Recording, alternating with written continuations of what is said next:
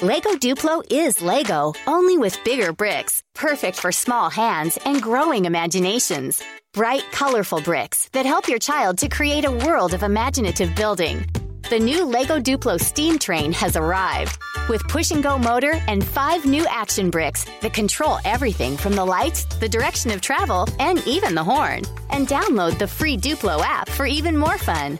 Learn more at lego.com slash Duplo. That's lego.com slash Duplo. Välkommen Tryst till Klimakteriepodden. Tryststockholm.com är sajten som jag tycker att du ska besöka. Här hittar du träningskläder för aktiva kvinnor. De är snygga, bekväma, stilrena i designen, passar både på fritiden, på väg till och från träningen och också under passet. Jag har själv nästan lite svårt att komma ur kläderna efter passet för de är så sköna. Dessutom gillar jag också den här härliga mix och matchfärgskalan som finns i lite lugna färger och inte, känns inte så skrikigt. Kvaliteterna är fantastiskt sköna och jag tycker verkligen att det är kul för det är Wilhelmina, min kompis, som har tagit fram de här kläderna och hon är en förebild. Det är även roligt att det finns herrplagg i kollektionen, så missa inte det. Gå in på tryststockholm.com och Klimakteriepodden tackar speciellt för samarbetet.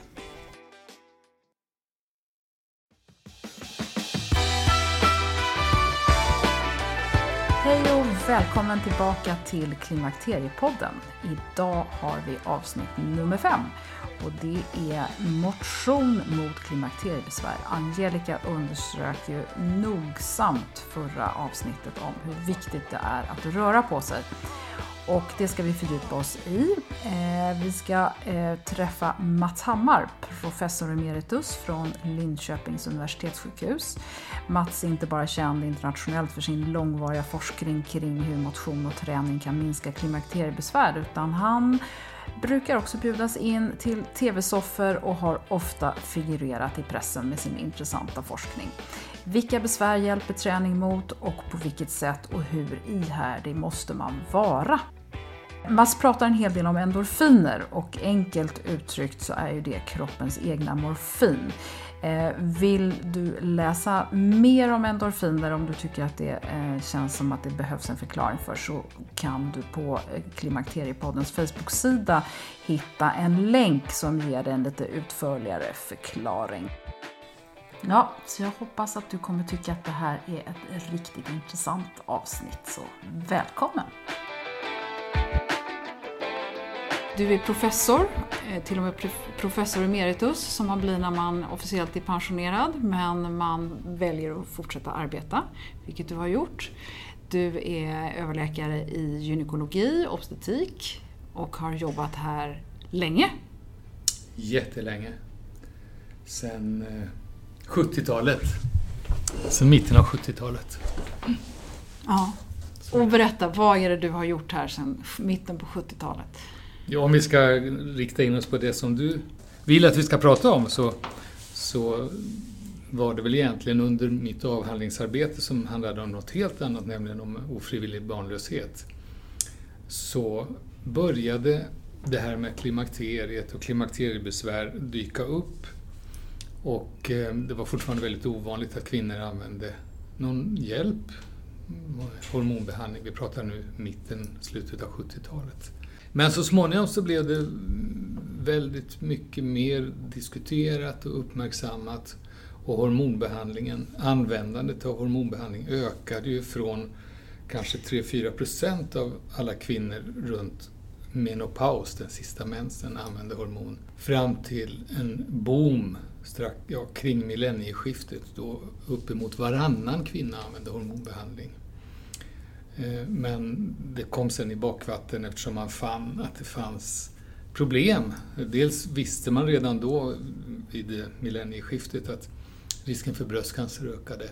Men det som kom då var att framförallt äldre kvinnor som började behandlingen många år efter menopaus visserligen, men att de hade inte skyddseffekt mot hjärtinfarkt som man hade trott länge. Utan hos äldre kvinnor så var det uppenbarligen en ökad risk för infarkt. Eh, så att användandet idag är mycket, mycket lägre än fram till 2002 när de här rapporterna började komma. Tycker du det är befogat? Eh, jag tycker att det är befogat att man ska se upp med hormonbehandling till kvinnor som har eh, åderförkalkningssjukdom och också hos kvinnor som mot all förmodan skulle söka vid 65 års ålder eller däröver. 60-65. Nu gör inte kvinnor det därför att symptomen som gör att man söker de kommer ju i anslutning till menopaus, den sista mensen. Och det, den är ju då i genomsnitt 51-52 år. Så det är då kvinnor söker och då är den här risken för hjärtinfarkt hos en i övrigt frisk kvinna väldigt liten. Mm. Om man, även om man sätter in hormon. Så mm. därför tycker jag att den här minskningen, den är obefogad. Mm. Sen är det kanske, eller det är nog inte rimligt att varannan kvinna ska behöva använda hormonbehandling, men idag eh, vet vi faktiskt från studier att det är många som går omkring, omkring och har mycket besvär och inte vågar testa. Mm. Och ännu hellre, och det kan jag stoppa in här som en liten brasklapp, om man är ung, om man slutar menstruera före 40-45, då är rekommendationen att man ska använda behandling. Eh, därför att det minskar åderförkalkningsrisken och den totala sjukligheten och till och med dödlighet. Det är en enorm underbehandling i Sverige och säkert också internationellt. Kvinnor vågar inte använda, även om man är 38 år och har kommit in i menopaus, så vågar man inte använda hormon. Mm. Så att, och det är väldigt olyckligt. Mm. Så det är bra att Angelica har pratat om det. Mm. Men om vi ska backa då, så såg vi ändå tidigt, då, nu pratar jag kanske sent 70-tal och 80-tal, att alla kvinnor vill inte ha hormonbehandling, en del kvinnor har bieffekter och en del får inte ha det. Och då måste man börja fundera över, finns det andra behandlingsmöjligheter? Och det är det som då ledde mig och mina medarbetare in på tankarna om, om motion och akupunktur och andra saker. Och var det en slump, att, eller hur resonerade ni innan ni började fundera i de banorna? I ärlighetens namn så var det så här att på den tiden så fanns det en arbetsgrupp inom svensk, en svensk förening för obstetrik och gynekologi som just jobbade med menopausfrågor och jag var, råkade vara ordförande i den. Och det ledde till att jag blev tillfrågad om att 1989-90 hålla ett föredrag på riksstämman, den här läkarstämman, om de här övergångsbesvären. Vad, vad beror de på? Vad är det för någonting? Och då när jag läste och satte mig in i det här så verkar det som eh, alldeles klart att termostaten i hjärnan var i olag, det vill säga den som gör att man normalt har en väldigt konstant temperatur. Mm. Eh, den var i olag och en teori var att endorfinsystemet som man hade upptäckt kanske tio år tidigare, att det var i, också i olag, sannolikt beroende på att östrogenerna hade minskat. Det vill säga att östrogen normalt upprätthåller produktionen av endorfiner i hjärnan, precis som testosteron hos män upprätthåller endorfinnivåerna. Mm. Och när östrogen minskar hos kvinnor kring menopaus och testosteron hos män i andra sammanhang så kommer endorfinnivån att minska och därmed är vår teori blir hjärnan i olag. Mm. Eller blir termostaten i olag. Eh, I samband med det här föredraget, när jag hade börjat läsa på om de här sakerna och försöka förstå på djupet, så slog det mig att eh, det skulle kunna vara så att träning, som vi redan då visste verkar påverka endorfinproduktionen i hjärnan, kanske skulle kunna vara bra. Och då var det så att hela min familj var engagerad i en idrottsförening, en gymnastikförening i Linköping, en stor förening. Och då kom jag på tanken att gå ner till vårt kansli och leta upp på den tiden så hade man medlemsregister med sådana här pappkort. Då bläddrade jag igenom det och hittade drygt 150 kvinnor som var över 50 som var registrerade aktiva medlemmar och gick i motionsgymnastik i föreningen. Och så skickade vi en enkät hem till dem och dessutom till alla kvinnor i Linköping som var 52 och 54 år gamla. Och det visade sig att de här tränande kvinnorna hade statistiskt säkerställt mindre ofta besvär än kvinnor i allmänhet. Mm.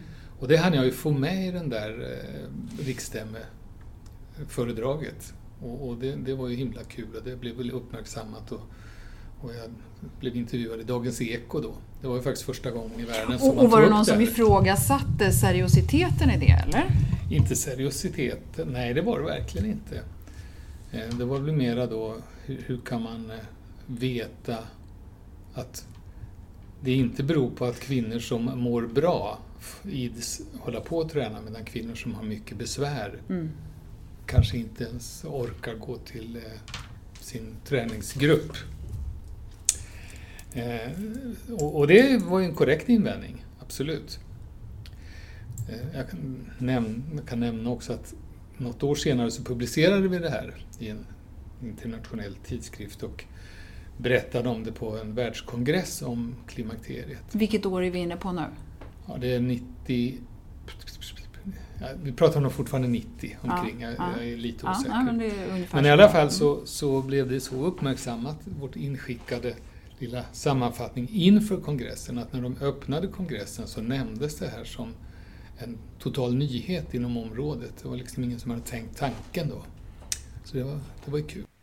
Det viktiga är att göra det som man kallar för en intervention, alltså att eh, bjuda in kvinnor med besvär och lotta mellan olika behandlingar. När det gäller läkemedel så är det ju vanligt att man lottar mellan antingen ett bra läkemedel som finns och ett som man vill testa och se om det är ännu bättre. Eller ett läkemedel som man tror ska funka mot placebo. Mm. Och det här dubbelblindat och så att vare sig behandlande läkare eller, eller kvinnan i fråga vet vad hon har fått men man har koder och bryter efteråt. Men det var ju jättesvårt att göra med träning. Mm. Det var extremt svårt, så egentligen har vi fortfarande inte kläckt hur, hur det skulle gå till. Det var någon som sa att några kan ju lottas till att träna och de andra får sitta och titta på sport på TV. Men det är ju fortfarande så att de vet ju vad de gör. Ja. Och då kom idén om en annan behandling som också påverkar endorfinerna och det var akupunktur. Där det ju finns sätt att ge, så att säga, svag akupunktur eller närmast placeboakupunktur. Eh, Och akupunktur anses som en av sina effekter ha mekanismer på endorfinerna Mm. på liknande sätt som muskelträning har. I en sån studie så lottade vi kvinnor mellan akupunktur, östrogen och motion. Mm. Och då kun, var ju inget dera blindat, utan de, de visste Alla om de, visste ju, precis. Ja. Ja. Eh, och där, där visade... Och kvinnorna som fick motionera, var det vana motionärer eller var det sådana som skulle börja? nej. Vi ville också att man inte skulle ha hållit på med motion för att om man hade besvär trots att man motionerade, då var ju vår tanke att man kan ju inte öka endorfinproduktionen genom att motionera ännu mer. Eller det skulle vara väldigt svårt. Mm. Så därför var det som man kallar för inklusionskriterium, alltså att få vara med i studien var att man motionerade max en timme i veckan. Men i alla fall, de som lottades till motion här, ingen kunde ju bestämma vad de skulle hamna i för grupp. De, där var det så att vi var överentusiastiska, vi startade med alldeles för tuff träning, tre pass i veckan, 45 till 60 minuter. Och en tredjedel av dem kunde inte fullfölja det hela, eh, utan avbröt väldigt tidigt. Och ytterligare en tredjedel kom att fullfölja ganska dåligt. Och det var egentligen bara en tredjedel av de som lottades till motion som genomförde bra. Och hos den lilla minigruppen så såg vi effekter. Mm. Men, och den studien publicerade vi också. Och, och de här kvinnorna var friska i övrigt och inte överviktiga och inte rökare och Ja, massa sånt? Eller var det lite blandat? Det, det var blandat. Ja. Mm. Det var bara att de skulle kunna träna. Mm. Och de hade uttalade problem?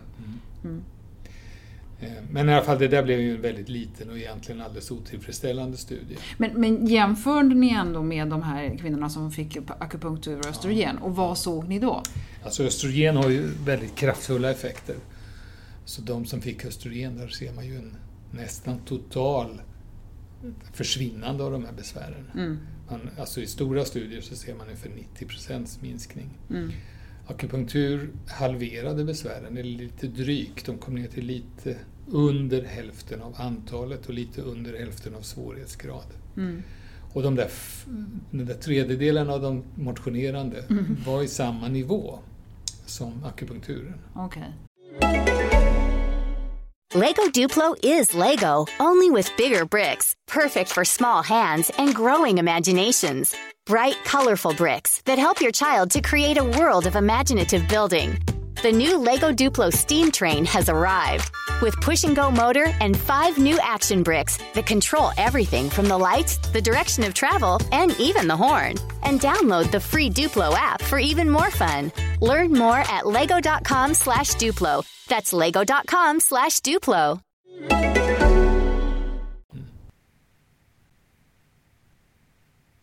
Tillbaka till de där teoretiska studierna som jag gjorde innan det där föredraget. Mm. Så finns det egentligen bara djurstudier på vad som påverkar endorfinproduktionen uppe i hjärnan. Det var inte studerat hos människa egentligen. Och då är det enligt de djurstudierna att arbeta med stora muskelgrupper som påverkar endorfinbildningen. Och hur gör, översätter vi det till människa då? Jo, det skulle kunna vara alltså att eh, jobba med styrketräning i, på gym Mm. med apparater där man kan mäta hur mycket belastning. Och de stora muskelgrupperna De då, stora man ska jobba inte Bål, ja, rygg, lår. rumpa och så vidare. Ja. Mm. Så då kom idén att göra en ytterligare studie och den håller vi på med, eller vi är i princip klara med datainsamlingen. Där vi har låtit 60 kvinnor drygt som har tillräckligt mycket besvär och som är intresserade av att få hjälp mot de besvären lottas mellan att inte ändra sitt beteende eller att börja träna tre pass i veckan för en sjukgymnast, fysioterapeut heter det numera, Mm. eh, på gym. Och där vi har gjort det väldigt eh, välkontrollerat. Så man har börjat med att ta reda på vad de har för styrka i olika muskelgrupper enligt ett visst sätt. Eh, att, att mäta hur mycket man orkar. Så mycket man klarar att göra åtta gånger men inte den nionde. Det är liksom max. Och sen har de fått ett program för första tre veckorna att successivt öka sin belastning. Eh, Och då ser man redan efter tre veckor att de har blivit starkare. Och sen får de ett program från vecka 4 till vecka 15, så 12 veckor till. Mm.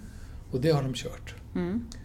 Och då har vi under studien, eller i början och efter 15 veckor, låtit dem föra dagbok och tala om hur många vallningar de har, hur besvärade de är av dem. Vi har mätt eh, blodtryck, bukomfång, vi har gjort totalkroppsmagnetkameraundersökningar för att se på fettfördelning, muskelmassa. Vi har i blodprover mätt eh, markörer för hur immunsystemet är aktiverat.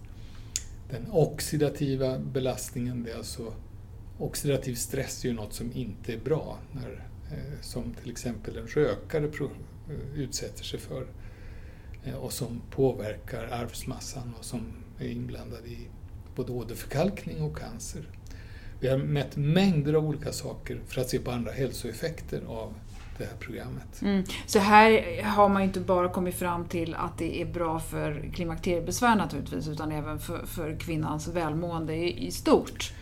Alltså det är det vi hoppas kunna visa, för analyserna är ju inte klara än. Nej.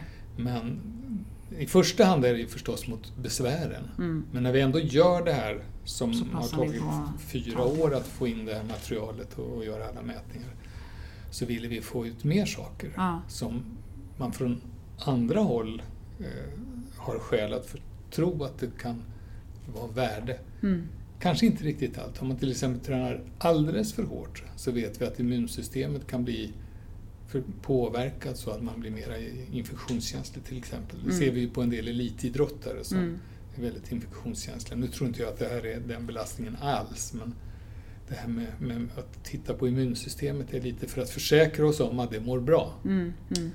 Väldigt många av resultaten är inte klara än, eh, men det som man kan säga det är att de som tränade minskade sina övergångsbesvär statistiskt säkerställt bättre än de som inte tränade. Och, och de kvinnor som, finns det liksom en gräns där? De kvinnor som är riktigt vältränade, smala eh, och, och så vidare redan från början upplever eh, starka övergångsbesvär. Ska de börja träna mer eller är det då så att säga, östrogen som är lösningen? Nej, men det är en bra fråga eftersom vi, vår tanke var att om man nu tränar ganska mycket. Och vi hade en särskild gräns där också. Då är det kanske inte möjligt att öka träningen ändå mer. Nej, för då hamnar du i det här eh, andra, Ja, där det- infektionsrisker och annat, Ja, en och- svagare och immunsystem. kanske andra vidare. negativa Ja, effekter. Ja. Så att som kriterium hade vi att man skulle träna max en, ja, 75 minuter intensivt och 225 minuter totalt, det vill säga inklusive raska promenader och sånt där. Mm. Det var vad man fick träna Men för att få vara med och, i och studien. träna är här, det är en pulshöjning det handlar om. Man kan inte gå och lalla med hunden bara. Nej, nej lalla med hunden, det, det räknade vi inte in. Utan Nej. så att man liksom rask promenad eller rask cykling eller förstås gå och träna på, på gym eller på Friskis eller vad det kan vara. Mm. Där tillät vi ett, ett, det, fanns ett tak där för att man skulle kunna få vara med.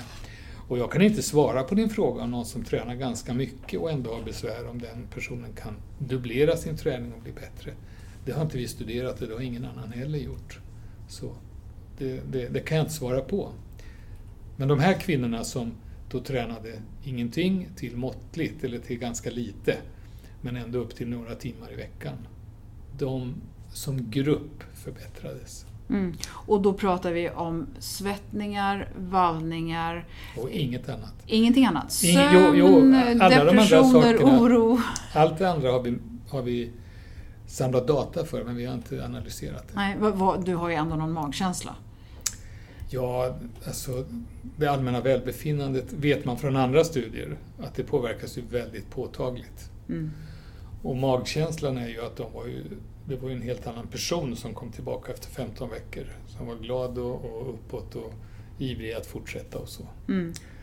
Men det är helt ovetenskapligt. Om man ska göra det vetenskapligt så måste vi liksom använda våra formulär, validerade instrument och göra beräkningar och så för att man ska kunna säga någonting med eftertryck. Mm. Men min magkänsla är definitivt att de var gladare, piggare, sov bättre, orkade bättre på jobbet etc. Och, och det här var, i alla fall så var det vid menopaus som man startade. Man var tvungen att ha passerat menopaus. Okej. Och då fanns det ju de som hade haft besvär i tio år, som Mm. alltså låg tio år efter menopaus. Mm. Och som såg oh, en möjlighet för mig att träna bort mina besvär. Som och de egentligen- som inte har kommit till den punkten då? Där, där vet ni inte? Eller där kan ni, alltså det är bättre att träna sig in i menopaus för säkerhets skull. Alltså, motion är ju i allmänhet av stort värde. Och om det är så att en kvinna som motionerar från hon är, ja, kanske gjort det hela sitt liv, om hon har mindre risk att utveckla övergångsbesvär än den kvinnan som inte har rört på sig, det kan jag inte, säga något om. Jag kan bara gissa att det är så, Mm. men det vet jag inte. Vet, vi som håller på med vetenskap är ju väldigt torra och tråkiga. Vi skiljer på vad som vi tror och vad som man har visat. Ja. ja. Eh, det är väl tur det. Gissa är det många som gör ändå och tro är det också många som gör. Mm. Eh, om man tar östrogen och redan har bestämt sig för att vara där och eh, sen börjar träna väldigt intensivt, skulle du, för att man har haft så mycket besvär då innan anledningen Mm. att man har valt östrogen. Skulle du rekommendera att man då trappar ner för att kolla eh, att nu har jag börjat träna riktigt hårt här och jag har gjort det i ett år eller ett halvår eller vad det nu kan vara och sett, känner mig riktigt stark. Skulle du Mm. trappa ner östrogenet då? Om det är en kvinna som är ung, som vi pratade om tidigare, som var 40-45 eller yngre, då skulle jag säga fortsätt ändå med östrogenet. Mm. För det finns så starka skäl att använda östrogen ändå. Mm, för här har du en annan. Ja. Mm. Men säg att du har en kvinna som är 55-60 och har använt östrogen och som kommer igång och tränar bra. Då tycker jag det är en god idé. Mm. Det tycker jag. Mm. För det är så att träningen har, inte utifrån vår studie, för den har vi inte analyserat färdigt, och inte egentligen utifrån studier specifikt på kvinnor i klimakteriet, men på äldre personer, så vet vi att träning har i princip alla östrogenets goda effekter och några till. Så att träning Men, kan man men träningen alltid i sig skapar inte östrogen utan Nej, det är nej. framförallt den, de här eh, substanserna som förbättras. När det gäller värmevallningar och svettningar så är det ju...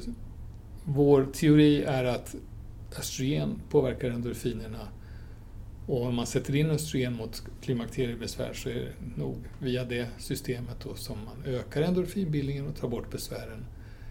Det finns nog andra mekanismer också.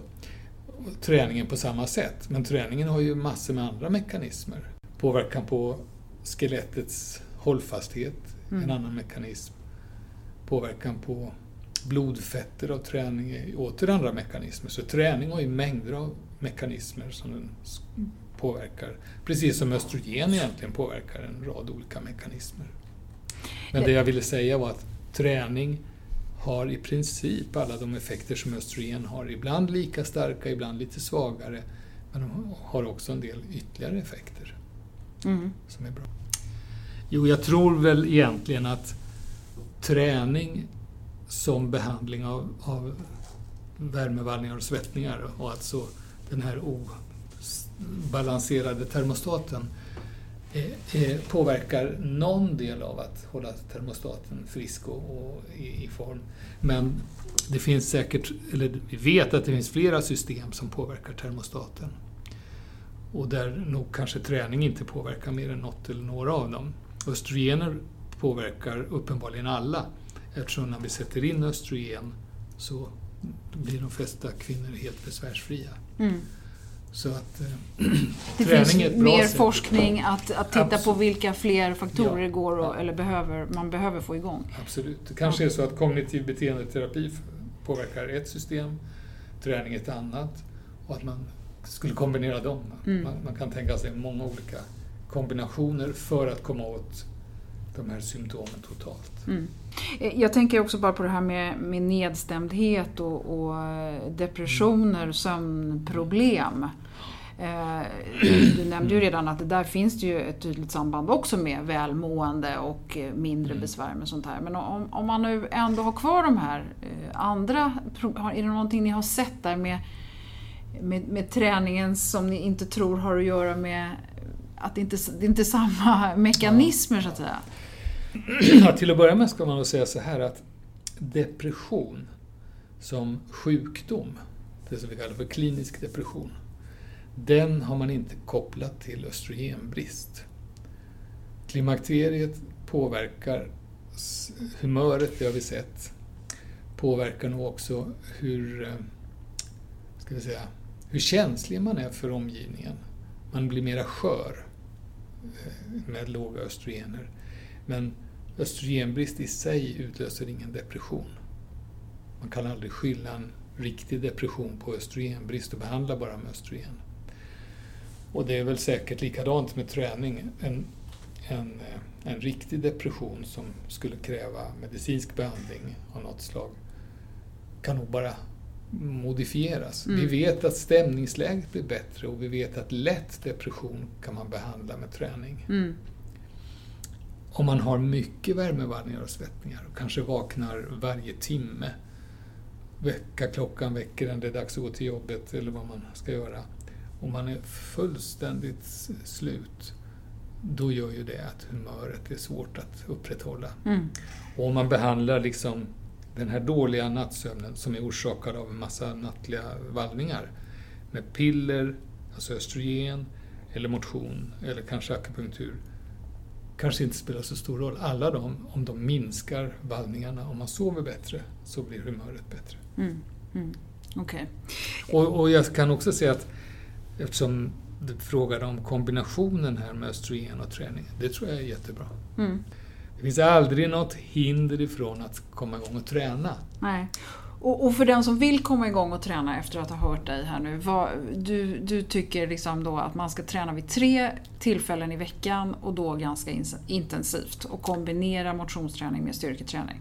Ja, alltså vad vi studerar just nu och som vi har i princip avslutat och håller på att göra analyser på, det är ren styrketräning, ren muskelträning.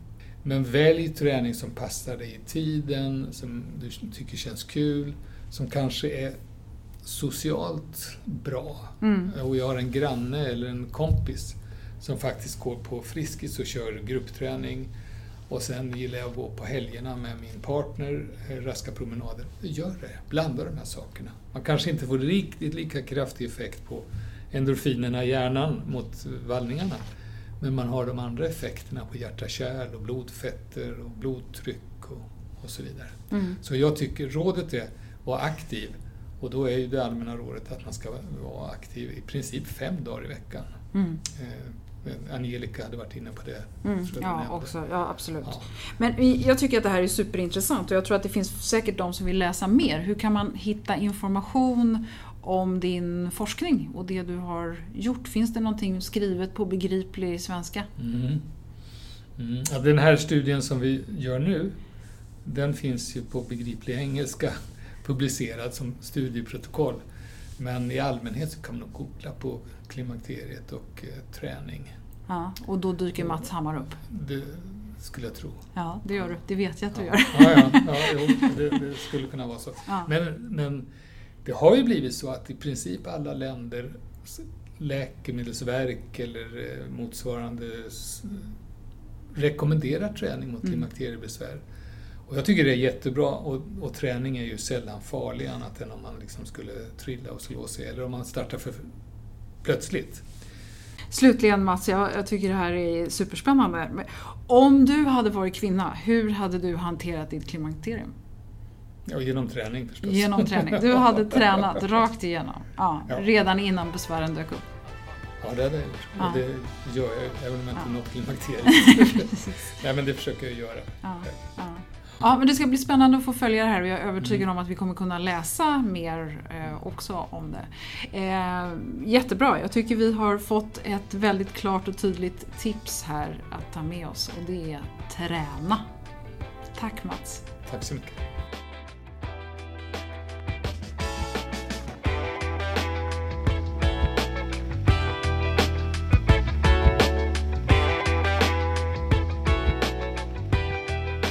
Ja, så var det med det. Det går alltså inte att skippa träningen.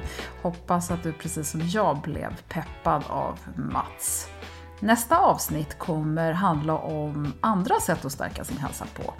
Och det är Tina Hagelin som pratar om det inre välbefinnandets vikt och som tror på att bejaka alla sinnen och att kärleken till den egna kroppen är viktig. Vill du komma i kontakt med mig, Åsa Melin, så mejla på infoatklimakteriepodden.se och så får du jättegärna titta in på Klimakteriepoddens Facebook-sida. Det finns alltid lite extra material och vill du dela avsnittet med någon så kan du lätt göra det därifrån. Hoppas att du vill lyssna snart igen.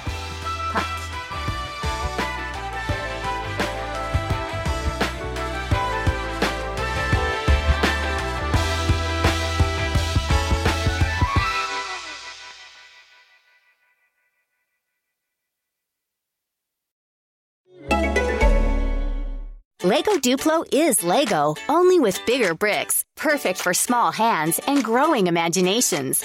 Bright, colorful bricks that help your child to create a world of imaginative building. The new Lego Duplo steam train has arrived with push and go motor and five new action bricks that control everything from the lights, the direction of travel, and even the horn. And download the free Duplo app for even more fun. Learn more at lego.com slash Duplo. That's lego.com slash Duplo.